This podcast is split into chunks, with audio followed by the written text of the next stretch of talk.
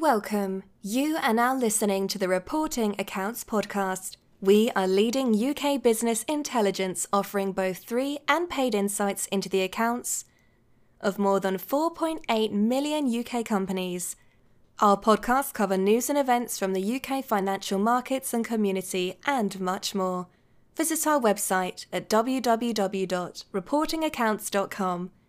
And now over to your host for today's podcast, Adrian Lawrence, our resident in house finance professional.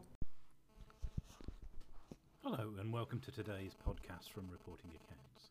Uh, today I'm going to talk about a story in the press which is about exporters and the Brexit nightmare.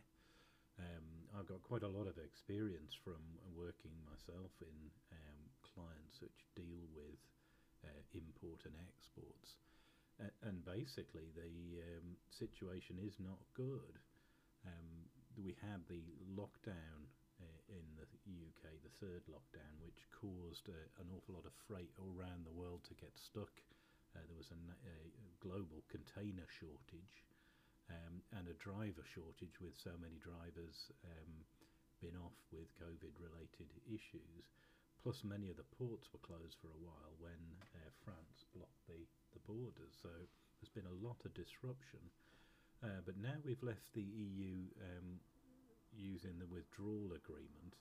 There was an expectation that the situation would be uh, tariff free.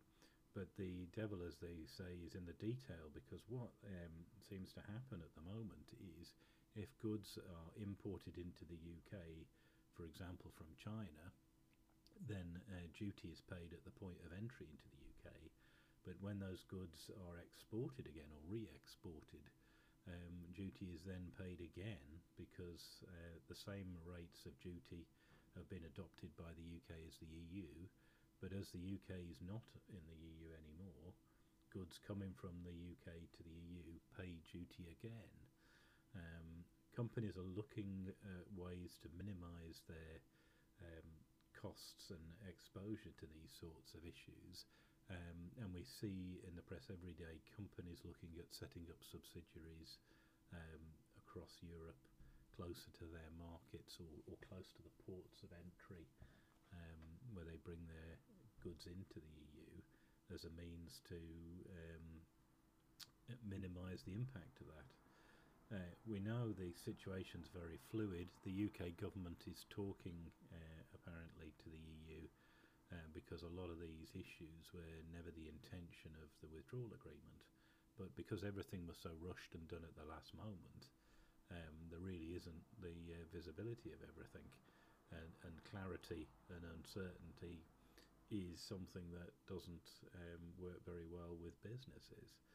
Um, so we're all hopeful of an improvement to this situation, but this new world and new era uh, is certainly at the moment a lot harder companies to export into Europe, um, and I suspect there will be, um, you know, countermeasures by the UK to restrict imports from the EU into the UK if things don't change, which is not good for uh, the balance of trade. Um, and the UK, as an open economy, has always prided itself on uh, supporting free trade around the world. Um, so it's going to be an interesting uh, year or two ahead, um, and unfortunately, this Brexit and the lockdown have combined together to make life very, very tough for uh, businesses involved in import and export. Uh, to learn more about our service, uh, reporting accounts, uh, please visit our website, which you can find at www.reportingaccounts.com, where you'll find information and insights covering more than 4.8 million UK companies. Thank you.